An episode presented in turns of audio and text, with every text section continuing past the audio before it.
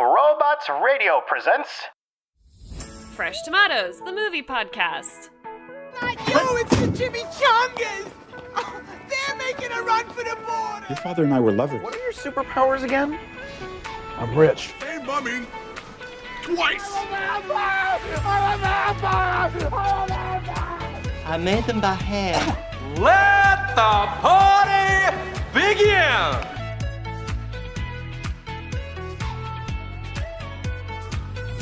Hello, and welcome to Fresh Tomatoes, the movie podcast. The podcast where we act like manic pixie dream girls to bad movies, thinking that we can finally fix them. That's Simone LaRue. And that's Chad Ekowitz. Aw, Huh, right? that was cute. Yeah, I like that. I mean, I've always wanted to be a manic pixie dream girl. I don't know about you. I feel like I have been at certain stages of my life where I've certainly tried. Yeah, yeah. I mean, that's that's not an indictment of you. I think that's the indictment of the patriarchy, really. I mean, all those years that I pretended to like really fucking love Star Wars when I truly don't care about it either way. That's yeah. I mean, good on you. You you're a saint. I think there's a special place in heaven reserved for manic pixie dream girls. Specifically, girls who pretend to love shit that they really don't like. and I think that's pretty much every girl, because boys Mm-hmm. Yeah, suck like eighty percent of the time. true. And now, and I feel so bad because I'm so suspicious. Because now, whenever I do meet a girl, uh, or even some dudes who like say Mm-hmm. they love Star Wars, I'm like, do you, or do you just feel like you have to? Yeah, that's true. Like I think there should, there should be like a secret signal that you guys give like- out of like, oh I, yeah, yeah, I love Star Wars, and then like give a wink or like a, a nose a nose honk or something, and then you just know. Finger gun to the forehead. And talking of finger guns to the forehead, if you've never listened Oh. to this podcast before, this is the podcast where we take two movies every week and uh, that uh, didn't do too well critically, and we tell you Oh, why so they're great. good. I know, I'm trying here. I'm really forcing them. I'm not as good as you. This week is a spe- specifically difficult week. And uh, why is that, Simone? What are we doing? so this week, I think the official theme is we called it dad movies because they're both from Uh-huh. like the 80s and very early 90s. Um, both the special brand of fantasy that only the 80s and early 90s could manage. It's also worth noting that in last week's episode, we promised we were going to do this with Ian from Under the Shroud, but he unfortunately couldn't join us in the end. We will do another episode with Ian, you guys. Don't Mm-hmm. you worry. Until then, uh, we'll probably air the episode for un- or the ad for Under the Shroud in the middle of this podcast. yeah, yeah, Yeah, we highly encourage you guys to check it out. Yeah, it's a good podcast, you guys, Cool and I mean, you know, it's on the same network as us, Yeah. and it would be really great if you sort of appreciated the other shows on our Yeah. network. We uh, we love love them. them We love them all, and yeah, I'm sure you're going to be seeing a lot more of them on our podcast, and a lot more of us on Mm-hmm. their podcast. So it's a proper crossover. It's like a '90s sitcom. We love it. We're in a little community. Look it's us. so cute. Ah, that's great. So what movie are you doing for Dad Week, Simone? I'm doing the movie of my childhood. I probably watched this so many times on VHS that I maybe ruined the VHS. I feel like the VHS ruined itself by existing. True. It's not like it needed to last. And that movie is Robin Hood, Prince of Thieves, starring your boy, Kevin Costner. We love a bit of Kevin Cars, don't we? We sure. Oh boy. Uh, this is actually great. In the um, so there's a Robots Radio Discord, you guys, if you want to join, and we have our own little like chat for our podcast. And there was actually a great chat going on last night about how like there was this weird time in the 80s where Kevin Costner was like a sex symbol, and like none of us get it. it doesn't it, it that's true though. Like i mean it doesn't make sense. Why why is he considered sexy in any At the situation? same time as like George Clooney and Arnold Schwarzenegger were in their prime, please. exactly. And you got this guy dumpy kevin Costner, get out of here. Especially because he's such an asshole. yeah yeah what a douche So yeah, that's the movie I'm doing. What movie are you doing? I know what movie you're doing. It's the movie my dad has begged us to do since we started. yeah it's uh it's one of those i guess it's i think people born in the 80s would remember this film and everyone else has never ever heard of it i mean i don't know about you but i had never heard of this film until it was mentioned for this did, podcast of my dad. because of your dad. Um, well, Ian did suggest this, so this is a shout out to him as well. Uh, we, I am calling the shots on Ladyhawke today. Uh, again, another friend of the podcast, Michelle Pfeiffer. Ah, love her. Uh, She's she- an actual recurring friend, not an ironic friend. No, no, she's flawless, but she just sometimes does bad movie choices, really. So that's always fun for for them. So, what did your movie get on Rotten Tomatoes? Okay, so my movie got 64% on the Rotten Tomatoes meter and then 74% Yes. audience score. Now, as we said in the uh, f- tail end of last episode, you know, this is a bit of a Yes. deviation, but I mean, guys, come on. yeah. I mean, this movie is, is just genuinely terrible. And I think this is one of those situations where it's like, why did this terrible movie do well? Sort of like the new Lion King. So there's a there's a reoccurring theme. Oh. I'm taking shots. what did your movie do? So, my movie got 51% on Rotten Tomatoes uh, with a 72% audience score, which I back fully. So, the joke I made on Discord was that both of these movies are actually quote unquote like too Mm-hmm. good for our usual rules because we try to aim for under 50% on Rotten Tomatoes. Mm-hmm. But because Ian asked so nicely and my dad's been asking so nicely, I, as usual, lowered my standards for male approval. Oh, that is a great joke. I, thought appreciate so. that. And yet again, another great t-shirt from Simone. I lowered my standards. Once again, I've lowered my standards for male approval. That's a great that's a great t-shirt for for women to wear at festivals, to wear in the bank. Mm. That's the one you want to wear. to Thanksgiving, yeah. Christmas. Guys, can we seriously get rid of the patriarchy now? Seriously, I'm asking I- nicely. The patriarchy's like, no. I won't go and get you an apple pie from McDonald's. Mm. so let's uh let's decide who gets to go first. What are you drinking on this fine eve, Simone? I am drinking a cheap white wine, as usual. So this is a Stonedale Sauvignon Blanc, Oh, and it comes in at a very relaxed 12%. lovely. That's very very nice. Yeah. I really need to step up my game because you keep, keep drinking winning. wine. Yeah, you keep drinking wine and I keep drinking beer and beer is never going to be higher than wine. Maybe I'm the problem, though. no, no, no, no. I need to I need to reach your limits, not the other way around. That's how we do this alcohol thing. Uh, just enabling. Yeah, I'll drink I'll drink some absinthe next next time or just maybe some straight ethanol. So, yeah, I'm drinking a Stella Artois, which is a mm-hmm. 4.8 volume. I love a Stella Artois. Yeah, it's quite nice. It's quite a hmm. nice, chill, relaxing beer for like a Thursday night, as it is. Hmm. And you know, I'm going to teach a lesson after this, so I should probably not be super drunk. You're gonna teach what? I'm gonna go teach maths after this. I mean, if anything, it'll make you better at it. I mean, that's what I said when I went into my like high school exams. Remember the time that we got like really hammered at the university pub, and then I went to tutor, and you also went to do something important? yes, it was the best day of my life. We that was the day we decided to get our tattoos together, our first tattoos together. Yeah. It was such a nice afternoon. We had just gone down to the pub for a quick glass of red. I went to the library afterwards and fell asleep. You went to go teach. It was literally like one glass, but both of us no, were no, just no. We had two glasses, and at the Oh, pub, they really fill them all the way to the top. Ah, right, okay. Yeah.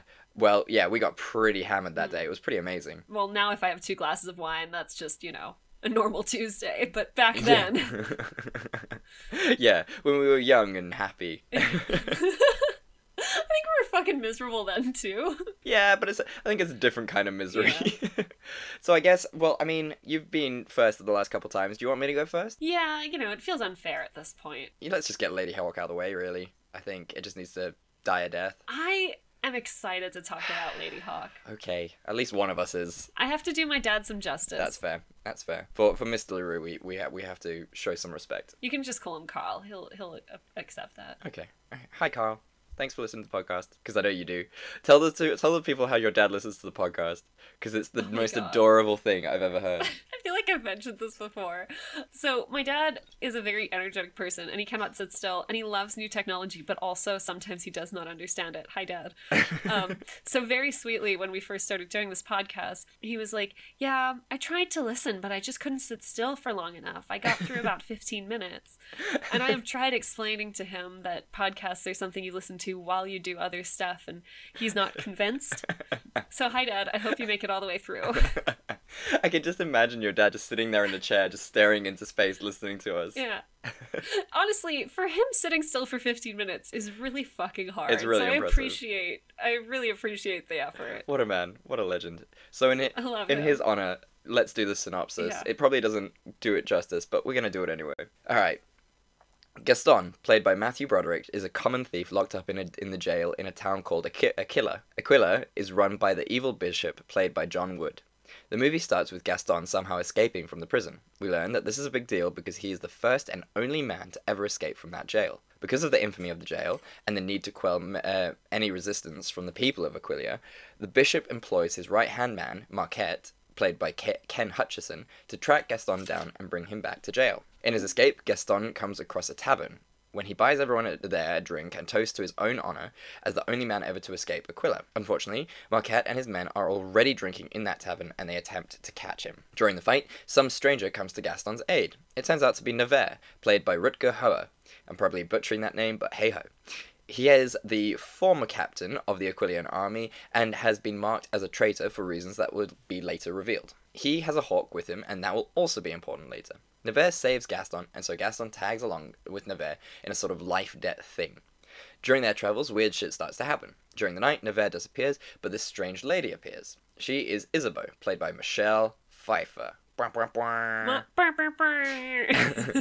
At the same time as Isabeau's appearance, a grisly-looking wolf uh, seems to be uh, seems to stalk Gaston. Eventually, it is revealed that Isabeau and Nevers were lovers, but the bishop was jealous of their love and so cursed them. During the day, Nevers will be the, will be human and Isabeau a hawk, and during the night, Nevers will be a wolf and Isabeau will be a human. That way, they can never be together. Nevers wants to get back at, back into Aquila in order to kill the bishop in an act of revenge.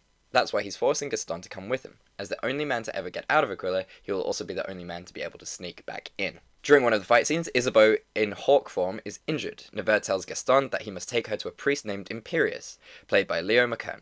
He is the only one who can heal her. While there, we learn that it, is, it was Imperius himself who betrayed the lovers to the bishop, and so Nevers can't stand him.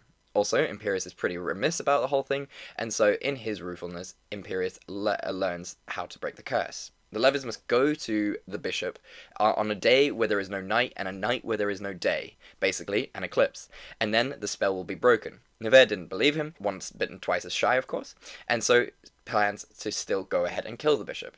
Eventually, after some many, many shenanigans, the gang somehow convince Nevers not to kill the bishop, and the couple come before him, and the curse is broken. They then, they then kill the bishop and live happily ever after. The end. Yeah. Yeah. Yeah. Yeah. What's your uh what's your cliffhanger? It's the only clip that I kind of enjoyed weirdly in this film, and it's this one. He revealed the lover's secret vows to the bishop.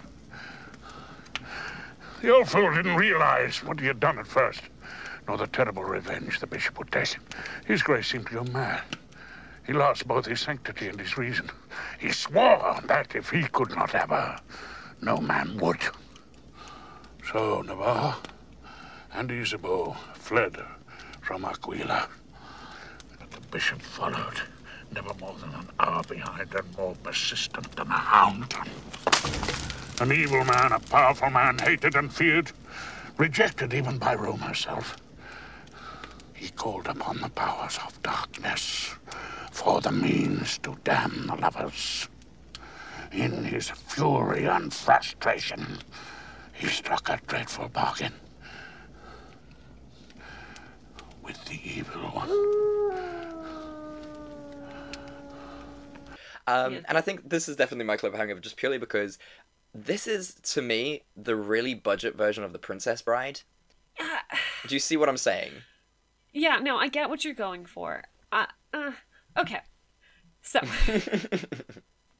I have a lot of thoughts about this movie because on the surface I love a good romantic fantasy movie. I love a good lovers who are cursed and you know never the, never the twain shall meet kind of thing. And you know it is quite a cruel curse that they're together all the time, but like not really. Like I think it's kind of sexist that the dude gets the daytime. That's kind of, uh, um, and you know, but whatever.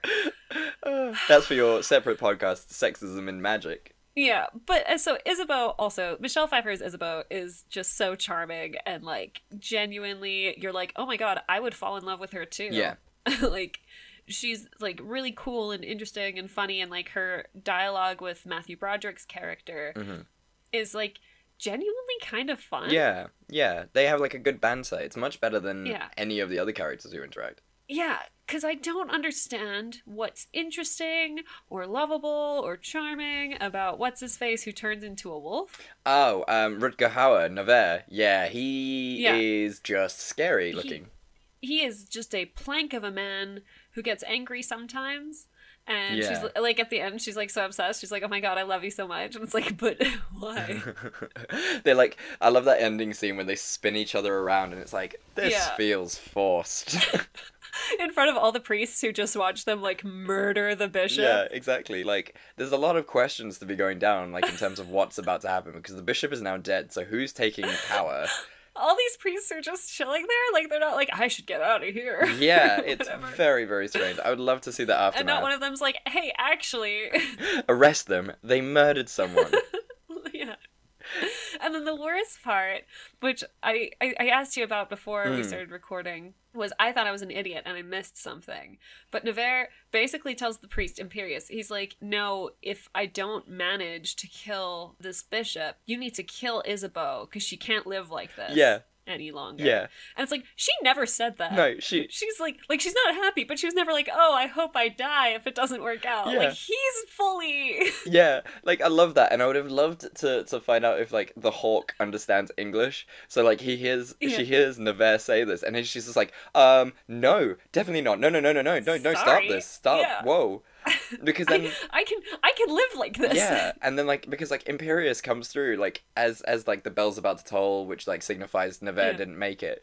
He like is about Yeah. to cover the hawk's head and obviously like just break its neck or something, and you're just like, um, no, no, don't what what? That's nuts. It is. It's just like it's the most bizarre thing, and it's interesting that he doesn't mention it once they're reunited. Where he's like, "I almost had you murdered." just because I assumed you couldn't live without me. That is a bonkers assumption that only a man can make. You want to talk about sexism? I mean, I would never kill myself. I'm fine, but I would die by natural causes. What a douche. Uh, yeah. So, so I mean, look, it was fun. Matthew Broderick's character, you know, it's young Matthew Broderick. He's just hanging out, doing his thing. It's very. so he- cute. He's, he's so wonderful. funny. It's a, he was a weird vehicle for the film, but it was a great vehicle for the film, Yeah. This movie also had so much more synth music than I anticipated it having. right? like it's this medieval setting, and every time there's like a fight scene or a chase scene, this like 80s synth Yeah. pop starts up, and like I didn't know what to do with that. Yeah, exactly. Like in the beginning, it's very unclear what's about to happen if you don't know the story, because like Yeah. you know, it's just it's just Matthew Broderick just leaving a cell. So it could be in the future. It could be like a dystopian future with the synth music. It's very very confusing for like the first twenty minutes. Yeah. It is real cute, his little monologues where he's talking to God. Lord, I will never pick another pocket again as long as I live, I swear it. Now, here's the problem. If you don't let me live, how can I prove my good faith to you? If you've heard me, this ledge will remain steady as a rock. And that thing coming at me won't be what I think it is. If it is, there's no hard feelings, of course. But I'd be very disappointed. Yeah, yeah, I thought that was good. Yeah, I think in general, he just really brought like I'm gonna say it right now. The theme for both of these movies is like really watery man and woman ca- protagonists yeah. surrounded by actually interesting side characters. definitely. Yeah, one hundred percent. Um, because even the priest Imperius was like a really interesting character who was like living with a lot of guilt. And, Yeah, But like God, Navarre and Isabeau, like Isabeau's lovely. Yeah. But as a couple, so wet, just outrageous. so weird. Like there's that Just- bit where the the bishop's guards come to Imperius's um clergy or whatever and like he's just like oh i've met the bishop and he looks nothing like you and he's just so funny and great and Yeah. yeah He's perfect. there's such good one liners in this film that kind of wrap Yeah. it nicely in a bow like the love story is really kind of almost irrelevant for this film Truly. which is which is quite funny because it is all about the romance, hmm. which makes no sense. Why do you think it was called Ladyhawke? That's my other question. I mean, I get the point, but there's so many other names. it sounds cool. Is that what they were going for? Like, no one will expect this as suspect this is a love story. I mean, I mean, it's also it's exactly what it says on the box. It's a lady who turns into a hawk. It's like fucking Waterworld. It's about the when the world is covered in water. Like, Yeah, but the movie isn't about a lady hawk. It's like it features a lady hawk, but it's I mean, what were they gonna say? Man wolf. That would have been Man Wolf and Lady Hawk. To be fair, like it was just terrible in terms of the name, like because I could not like if I said to you, "Oh, what's Ladyhawke about?" You would say it's about a lady and a hawk, or a lady who turns into a hawk, which is technically right, but it's also very wrong. I think there's a lot to fixate on with this movie, and you're fixating on the weirdest. like one of the few things that makes sense. Okay, well, I'll do my TED talk about it. That's where the main focus will be. sure. So, what's your scene that could have saved it then? Um, I don't know. I think the the deepest, darkest, unromantic part of my soul, which is mostly romantic, would have liked it if, like, you know, they save the day. They're both the curse is lifted, whatever, and he's like got her lifted up in the air, and he's twirling her around. He's like, "I almost murdered you," and she's like, "Wait, What? I'm sorry." What? And then like it turns into this thing where she's like, "Oh my god, like you were going to straight up kill me because like I'm cursed." And he's like, "Yeah." And she's like, "Oh, but you were going to kill yourself too, right?" And he's like, "No."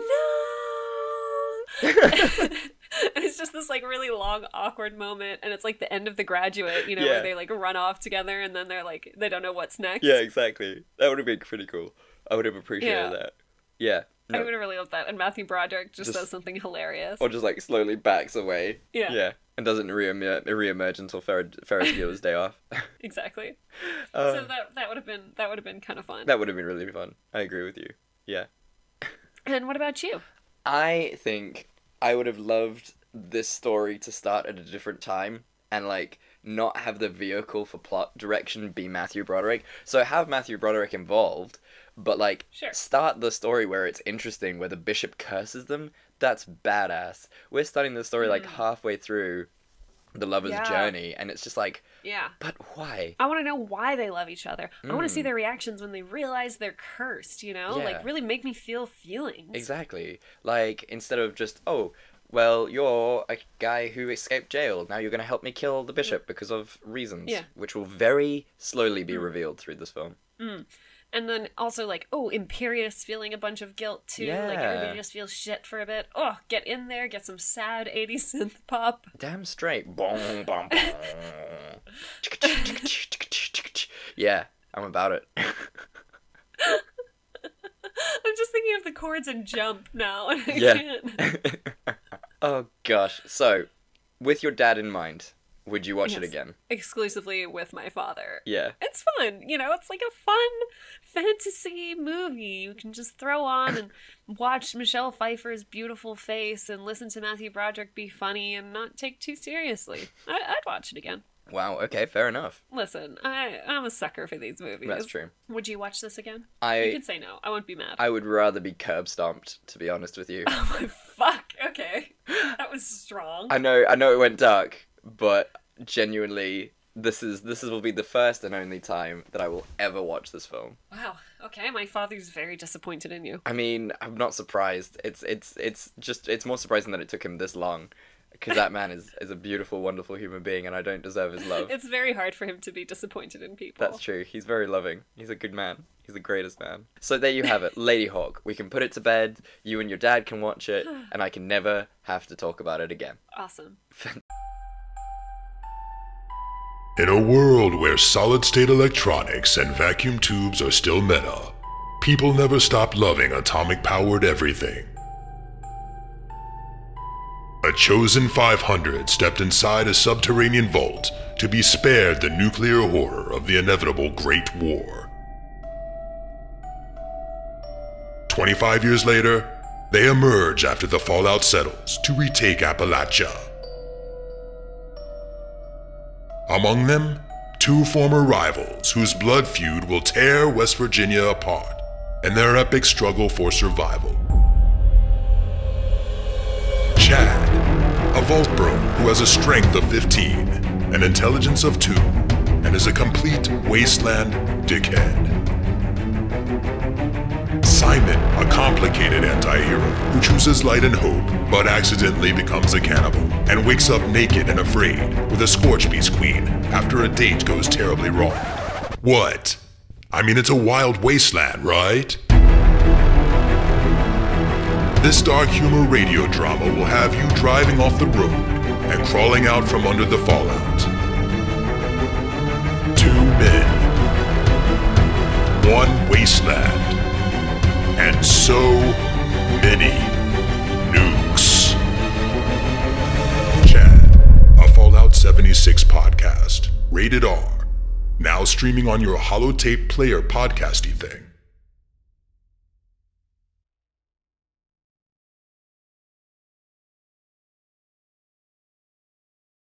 Following is a public service announcement from the Starter Set Dungeons and Dragons podcast. This is your D&D campaign.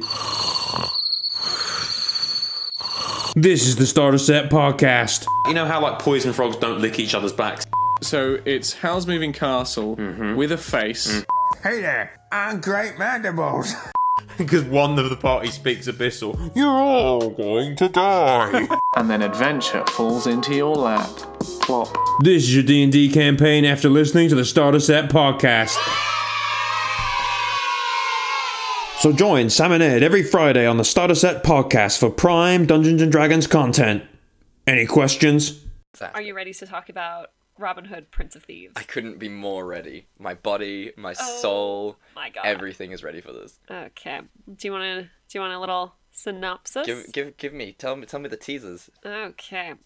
So, the movie begins by explaining that many of England's young men and noblemen are away fighting the Crusades in Jerusalem, including King Richard the First.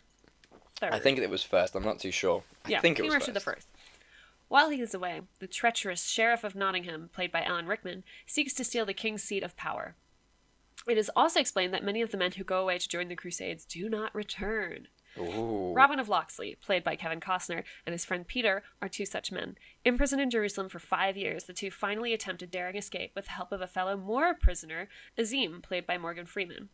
They succeed, but Peter is killed in the process. Azim insists on accompanying Robin back to England in order to fulfill his debt for saving his life. When the two return to England, they find Robin's family home burned to the ground, his father having been tortured to death. The only survivor is the family's manservant, Duncan, who explains the situation in England, and that the sheriff accused Robin's dad of consorting with the devil so that he could claim back that land. Robin then travels to see Peter's sister, Maid Marian, played by Mary Elizabeth Mastrantonio. Oh, well done. Ooh, that was a.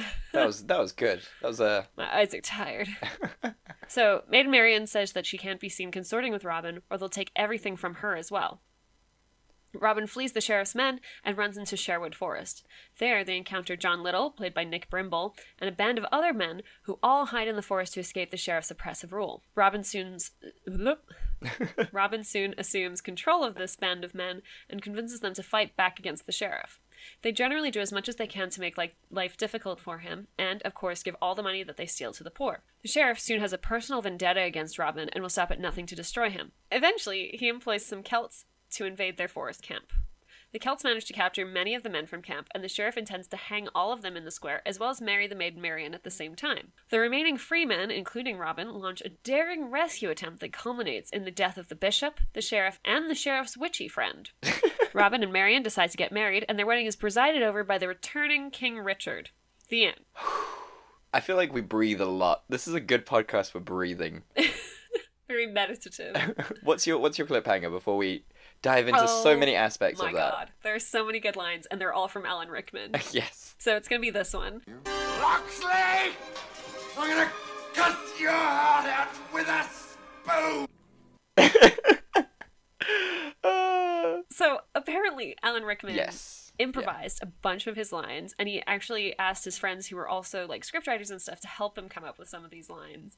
Yeah. Because he was so nervous about improvising them. And he is easily the best part of this movie. Oh, by far. He is such a good bad guy. Yeah, he really does a great job at like being really sleazy and like the the lines are just so good. Like that bit where he's like to the to the sex worker, he's just like, "You, my mm. room, 10, uh, 10.30, and bring a friend," and it's just Yeah. he's just so good. His relationship with every other character in this is just excellent. Even his witch mom is Yeah. is great. Just so good. Even though, like to be fair, I love that witch mom too. She like their banter together is so good. Ah, yeah, yeah, that's that's the thing. Like it's all oh and when he he goes, and call off Christmas.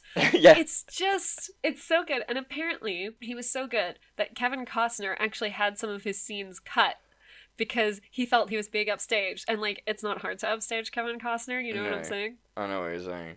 Girl, girl. Girl. That's that is such a Kevin Costner move as well to get his- Yeah, it to get He's the scenes cut. What an asshole. So, uh, what did you think of Kevin Costner's quote unquote British accent? So this may be one of my favorite bits of trivia from the film, and I just I love this. So so it was de- debated between him and the director whether he should do a a, Scot- a Mm. sorry an English accent or not, and they the director said don't do one, but they thought about it constantly, and every time like Kevin and and the director were fighting, he would put on an English accent, and every time they weren't fighting, he would just go back to his American accent. So you have this array, this vast color swath of accent, which is just fucking perfect. I love it so much. Look, listen, I know this movie's a mess. I I completely understand that, but does it bring me joy every time I watch it?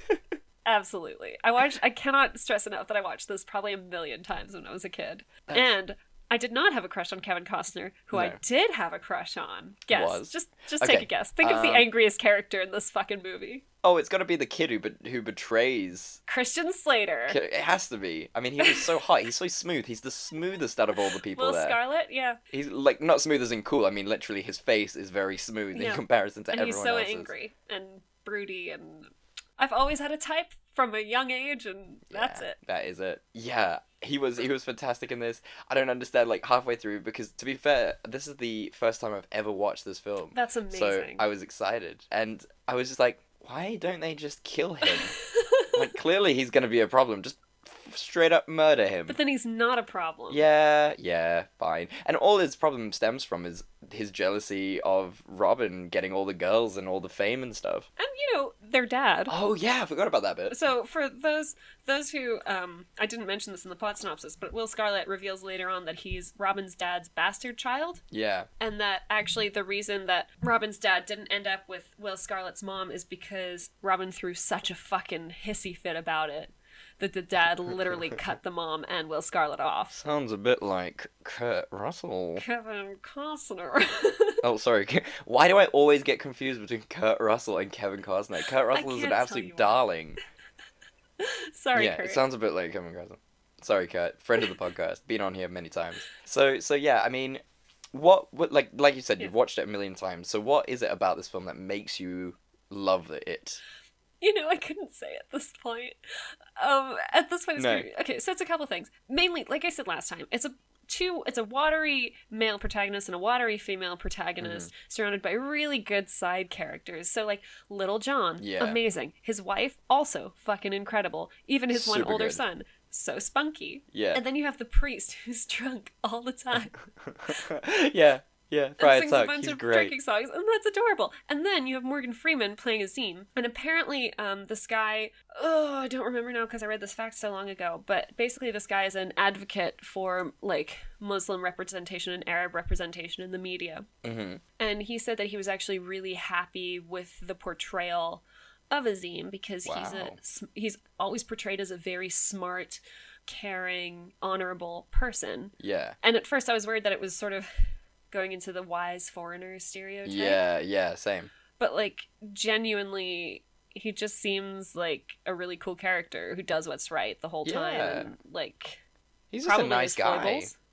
Yeah, Like his his Islamic beliefs kind of don't really feature into it. It's just like yeah. you know, more other characters care about it more than he does, and he's just like a Yeah. really cool dude. And he's the one who sort of introduces the idea of a C-section. Yeah, So like he's not like oh you know the noble savage like he's clearly more knowledgeable in a lot of areas. yeah, the Um, telescope thing and they as well. acknowledge that throughout the film.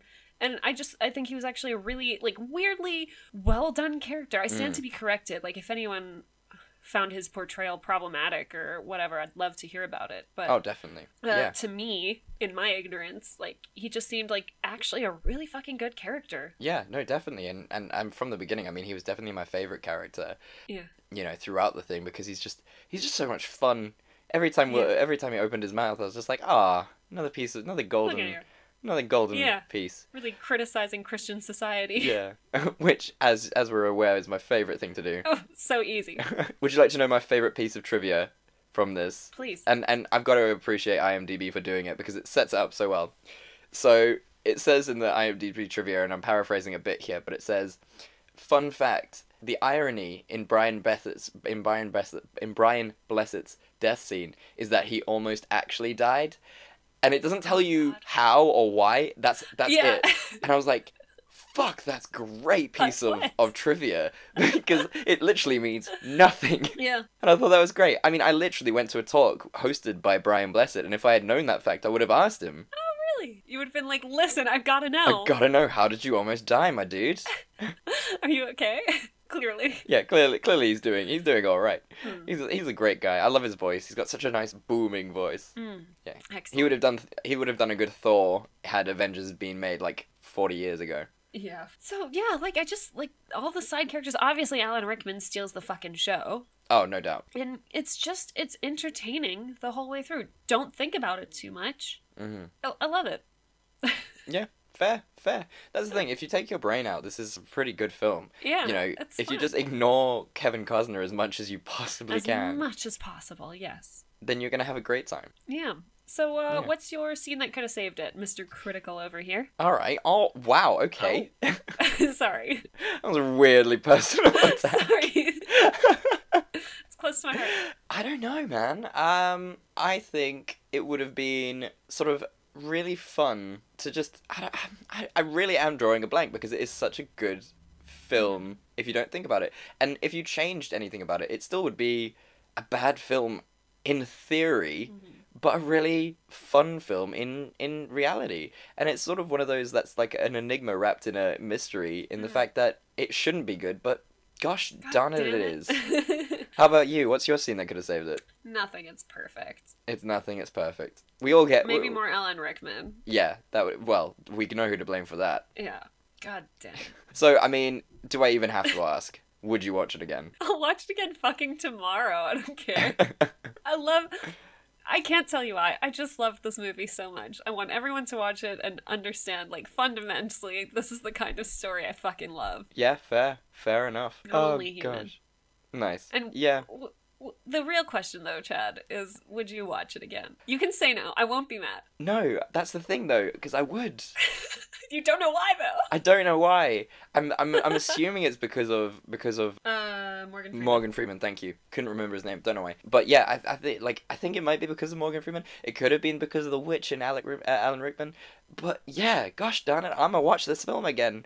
I'm probably gonna add it to my DVD connect- collection. It's just fun. Yep. Yeah. So thank you very much for bringing it to my attention. I mean, you know, hot take on this podcast: Robin Hood, which got like sixty odd percent, is a good film. 51. Fifty-one. Okay, so it was teetering. So it's a very divisive film almost. Yeah, it was close. Do you know what? That's how many Brexit votes there was. But we're not going to get into that.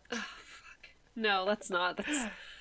Uh, down that road lies yeah, madness. yeah, that's what should be written as you come into Britain now. Welcome to Britain. oh goodness. Oh, well, thank you very much, Simone. I appreciate you bringing this into my life. Oh, thank you for humoring me with this episode. Of course. And thank you guys for listening. So, what are we doing next week, Simone? Next week, we are following a fan's advice Mhm. and doing a witchcrafty episode. Hell yeah, it should be good fun. So, so what film are you doing? So, I feel like this kind of ended up being a witch hunter episode. Oh, definitely. But I will be doing Hansel and Gretel witch hunters. We love J- J- Jeremy Renner. He's he's just he's just fun. Love so much Gemma Arterton. Yeah, Arterton. it's it's a fun it's it's gonna be a fun time. I'm excited to to Yeah. watch it. It's gonna be interesting. Yeah, no, it's, you know, I, I watched it ages ago. It was a lot of fun. Yeah, yeah. And uh, what movie are you doing? I am doing a childhood favorite of mine. Like I fucking loved this film when I was a kid. Uh, I am doing The Brothers Grimm, which which is Heath Ledger and surprisingly, like completely forgot about this, Matt Damon. Yeah. I also loved this movie as a child. I think we were both just weird little horror Yeah. fantasy fans as Yeah. kids, and we were like, "This, This is, is it." the this is the weirdest. This is this is the pinnacle of weird. And in all fairness, I feel like that movie does have some genuinely like fucking creepy Oh, no doubt. moments that I'm excited to yeah, relive. no doubt, and we will definitely speak about it next week, and I'm very excited. And also, Yes. uh, next week we should. I mean, I, I'm now going to preface this because you know, after after this guest pulled out, you know, I'm I'm I'm I'm always a bit skeptical. So if everything goes according to plan, we shall also have a guest on our next episode, which is my girlfriend Samantha. Oh. You're. Oh. So- that was a great. I don't know what that sound was. You can just cut that right out. No, that's that's now going to be my mating call to her forever. So I think next week should be really fun. Yeah, I'm excited. Yeah. And uh, thank you guys for listening. We really, really appreciate it. Where can the people find us, Simone? Chad, what's your optimistic thing for the week? Oh, Oh damn. my god. Oh, that's the best bit. Uh, I completely forgot about that. Uh, my optimistic thing for the week are definitely my socks, which I'm going to show you through Oh the my God, mirror okay. now. Through the, can you see them? Can Are you they- see what's oh, on my socks? Sebastian from the Little Mermaid. Yeah. Cute. Yeah, I got I got Sebastian the, from from the Little Mermaid socks, and I also got Slytherin socks. Like Oh. Typo Typo sells these socks, and it just makes me Oh, really yeah. happy. I keep meaning to get myself a nice Ravenclaw scarf. Yeah, do it, do it. Get, get especially because it's still winter there, so do it. But yeah, they just really make me happy. I look down a little Sebastian on my feet, and I look down some night sometimes, and I see little little snakes, Slytherin snakes, and I'm like, ah, this is great. You know, thank goodness. That's your house full of evil people. That's what we do best. Yo, evil. It's all fun. What's uh, what's your optimistic thing to the for, for, for the week? Since mine is sucks, Very low bar. My optimistic thing for the week is Lizzo and the fact that she exists, and I just love her so much. Quick question: Hmm. Wh- Who is Lizzo? Uh, you know the song "Truth Hurts"? I don't think I do. I just took a DNA test. Turns out I'm a hundred percent that. But No, No? no, don't know. it. I'm gonna I'm gonna go You listen. can cut that singing right out. I'm definitely not. I love So- it when you sing. Lizzo's amazing. She's perfect. Listen to "Truth Hurts," "Juice," and "Good as Hell." Okay. And uh, report I, back. I will. I will. I will also. I'm gonna change your life. She's amazing. She's so positive and just like, oh, all yeah, all of her songs are just about like loving yourself and being really self, being really positive, and it's just something I need. And I love her so much, and she's doing really well, and it, makes me That's happy. great. I will report back, and I mean, we'll we'll include it in the footnotes so that everyone else can listen to it as well Yeah. and feel the same level of joy. That's great. I mean, you always give me I, good I'm music. just happy to spread the Yeah, love. you always give me good music. You put me onto Billie Eilish. You're, you, you'll watch it, and you'll you're gonna be so happy. I'm excited. I will immediately text you afterwards. Please.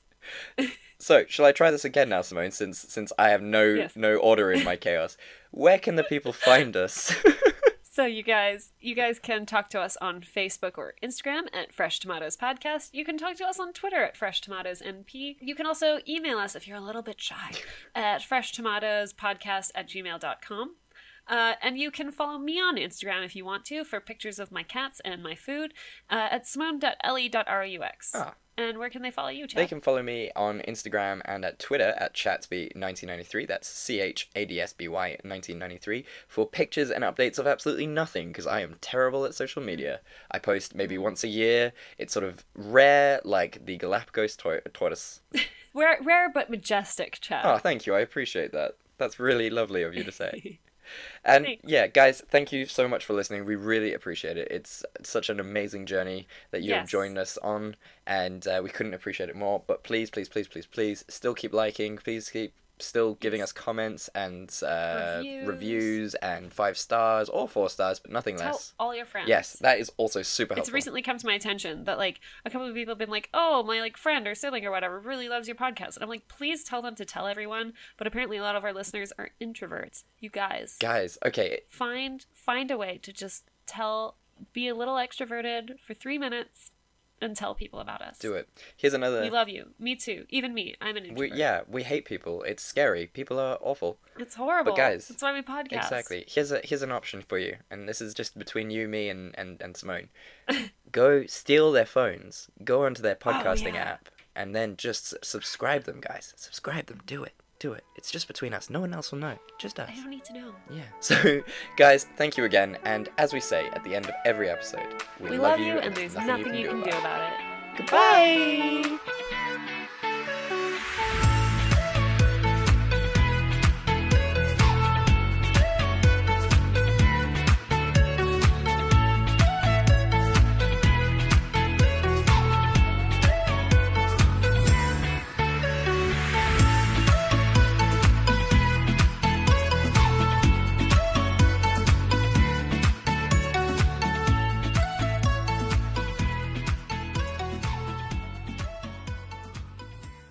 Looking for an RPG podcast that isn't just D&D? Role to cast is the answer. No, no, wait, sorry. What games have we played so far? Well, we've done Cyberpunk 2020. What does it mean?